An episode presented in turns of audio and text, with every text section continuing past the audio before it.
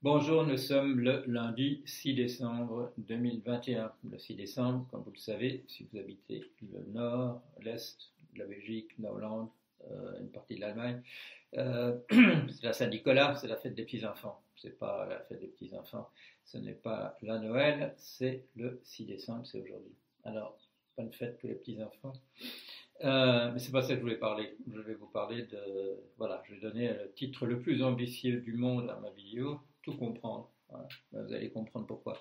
Euh, tout d'abord, un petit. Euh, et il y aura un, peu tout là-dedans. on parlera de la situation politique, euh, des galaxies, de mon parcours personnel. ça pourrait s'appeler Le temps qu'il fait le, 6 décembre 2021. Mais non, tout comprendre parce que je vais vous parler en particulier d'un chercheur, d'un chercheur. Mais je ne vais pas commencer tout de suite là-dessus. D'abord un petit mot d'excuse si vous voulez. J'en ai déjà parlé rapidement. pourquoi est-ce qu'à l'âge de 6-7 ans, il m'est venu cette idée d'ambition dans la vie, de, tout comprendre? Et, et, là, je l'ai compris, j'ai déjà raconté rapidement, que, avec, dans des discussions avec une cousine cousine germaine, à la fois, euh, à la fois cousine germaine et, un peu plus, puisque nos mères étaient cousines et nos pères étaient frères. Et euh, ma cousine, il y avait quelque chose qui l'a tarabusté en particulier, un événement de son adolescence qui faisait écho à un événement quand elle avait trois ans. Et euh, une fois de plus, elle voulait en parler. J'écoutais ça d'habitude d'un air distrait et cette fois-là, euh, je suis revenu vers elle avec une question, euh, un peu plus tard, je ne sais pas, trois semaines plus tard, avec une question et euh, sa réponse à la question a, éclairci quelque chose. C'est-à-dire que quand moi j'avais 7 ans, on nous a caché quelque chose dans la famille et c'est là que j'ai dû prendre cette résolution de comprendre euh, je ne savais pas ce qu'il fallait comprendre, je n'avais pas une vision très précise qu'on me cachait quelque chose. Ça ne m'est apparu que donc il y a un an, ou deux. Euh, mais je me suis mis en quête.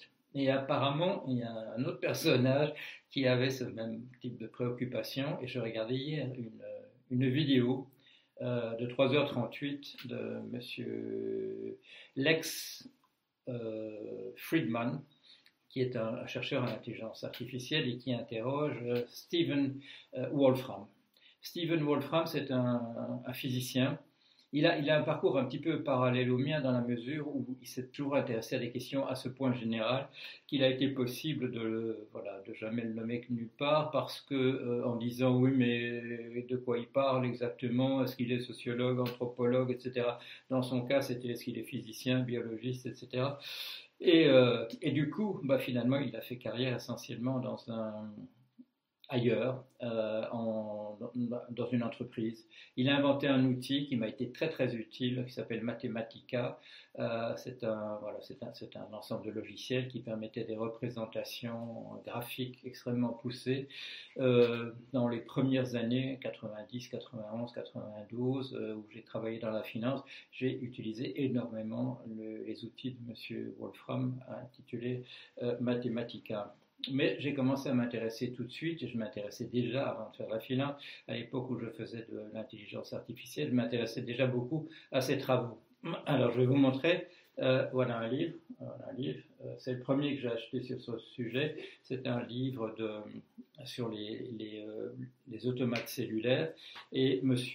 Wolfram, on, parlait beaucoup bien entendu de M. Conway qui avait inventé le jeu de la vie, qui est un automate cellulaire, et là, euh, commençait à avoir des, bouquins sur, la, euh, sur les automates cellulaires et le rôle que Wolfram jouait dans la découverte de comment ça marche. Alors là, voilà le, bouquin que je vous ai montré. montré moi, je l'ai acheté en 90 et c'était un livre de, de 87. non, c'est à peu près cette époque-là.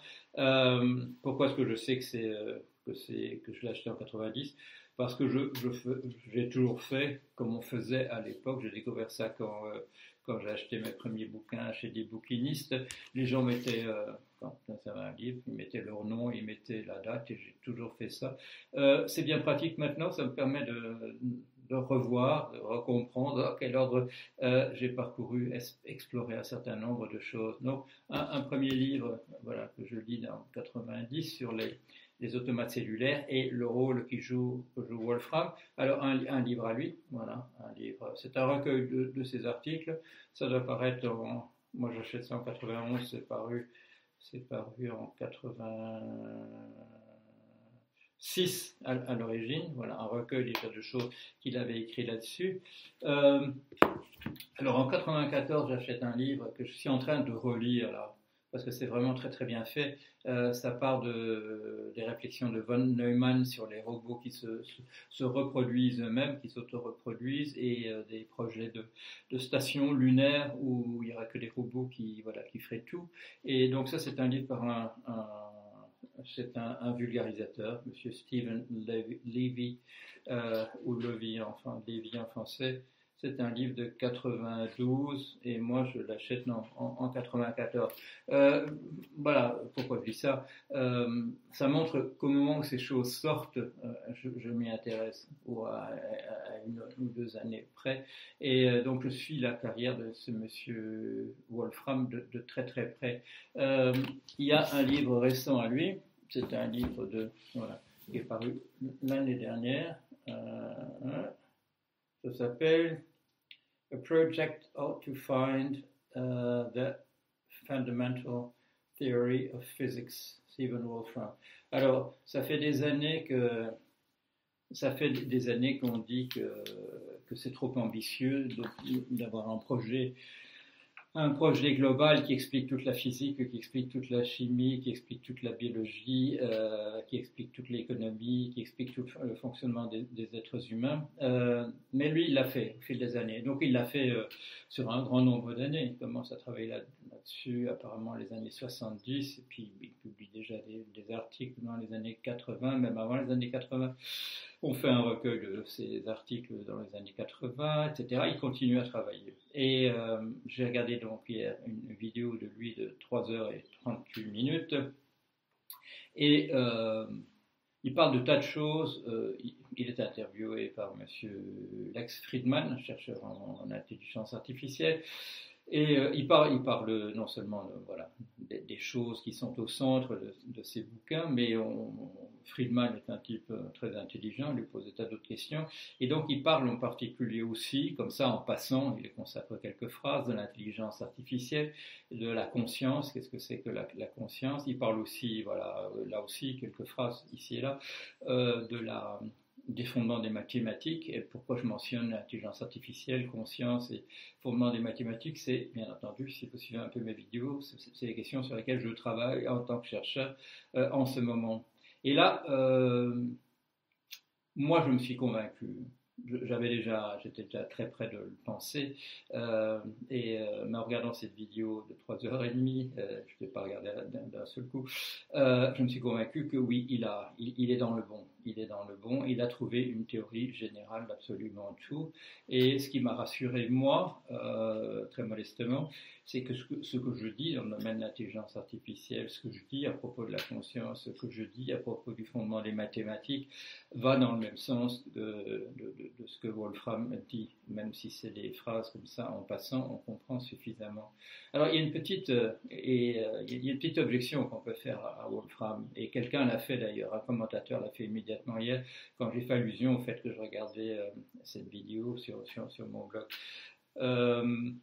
il suppose y a que le monde est discret, mais discret pas au sens de la discrétion, euh, c'est-à-dire qu'il est fait de, il y a des unités élémentaires, il y a, une, unité la plus petite dans, l'espace et il y a une unité euh, la plus petite dans le temps qui permet qu'on envisage les choses euh, comme le font les automates cellulaires, c'est-à-dire qu'à chaque instant, chaque particule, chaque cellule, en fait, sur un automate cellulaire, regarde dans quel état sont les autres et euh, se modifie son propre état en fonction de ce que les voisins, euh, l'état des voisins. Alors, comme chacun le fait, bien entendu, les voisins se modifient aussi et le coup suivant, on peut, on, évolue aussi ou pas si les voisins n'ont pas évolué cette fois-là.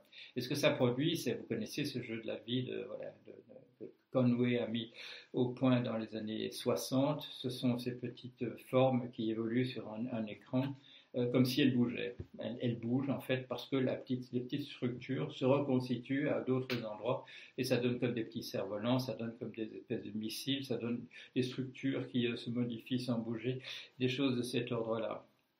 Pourquoi c'est important C'est pourquoi c'est important ce truc-là?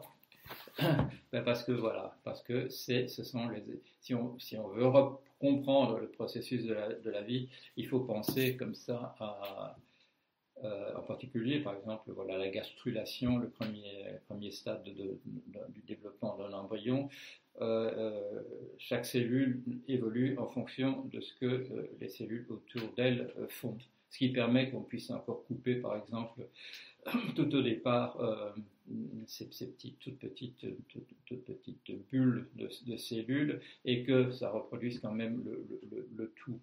Euh, il y a là quelque chose qui va dans le bon sens. Alors, on peut mettre en question le fait que M. Wolfram aurait trouvé une théorie tout à fait unifiée d'absolument tout en disant oui, mais ça paraît assez arbitraire, euh, cette idée de cette idée de, cellules élémentaires dans, le temps euh, et dans l'instant élémentaire en taille, dans le temps et de, cellules élémentaires dans le dans, dans, l'espace.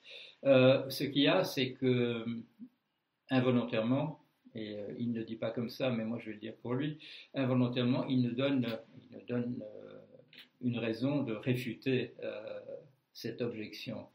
Euh, c'est la chose suivante. C'est qu'il nous explique bien que dans l'univers où existent des, tas, des tas de dimensions, et lui, il, imagine même que le nombre de dimensions soit en, voilà, en train de se reconstituer sur d'autres bases en permanente. Nous, nous vivons dans un monde à quatre dimensions, comme vous le savez, trois dans l'espace, le devant, l'arrière, la gauche et la droite, et le dessus et le dessous, et dans une, une seule dimension, une dimension supplémentaire qui est celle de, du temps qui se déroule. Alors chez, euh, chez Wolfram, et il insiste bien là-dessus, euh, c'est pas quatre dimensions de même qualité celle du temps est quelque chose de tout à fait spécial par rapport aux autres. Euh, c'est euh, s'il y avait qu'une seule chose, je dirais, dans l'univers, c'est le, temps.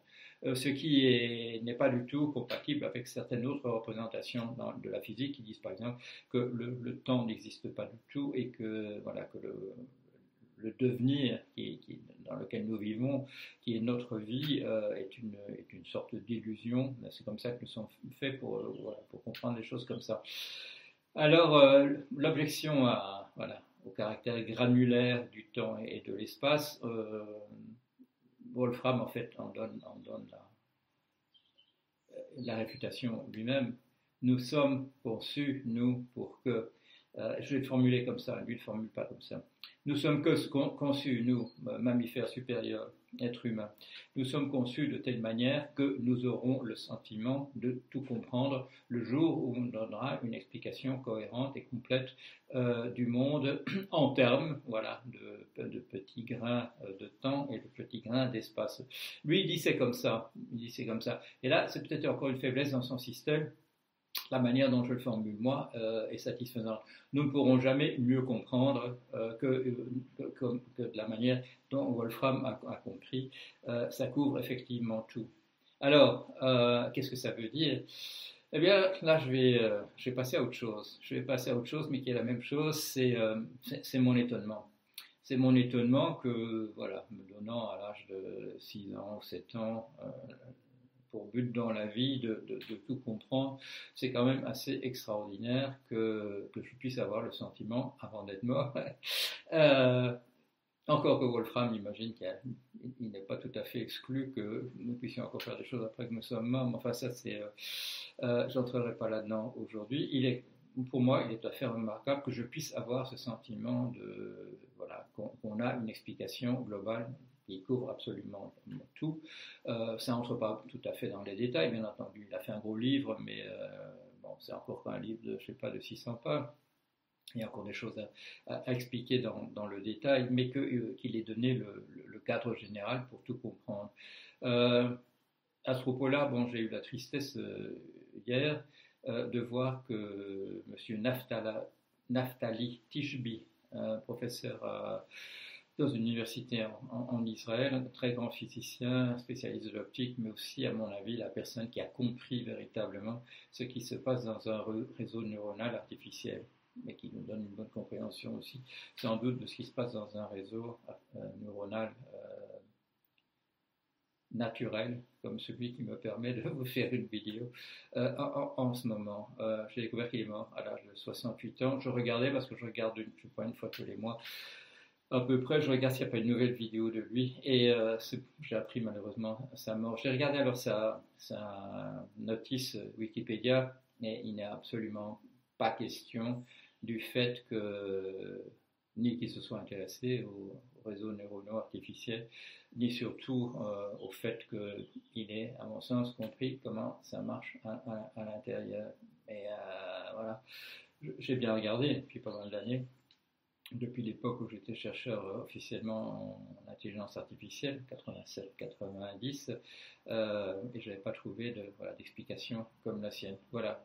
Donc là, là aussi, là je vous l'avais dit au passage, j'avais l'impression qu'il y avait quelque chose de très important qui avait été compris. Alors, euh, j'arrive à l'âge de 75 ans, je me convainc dans la journée d'avant-hier et d'hier que on a, on a la théorie qui nous permet de, tout comprendre, du moins voilà, le cadre général.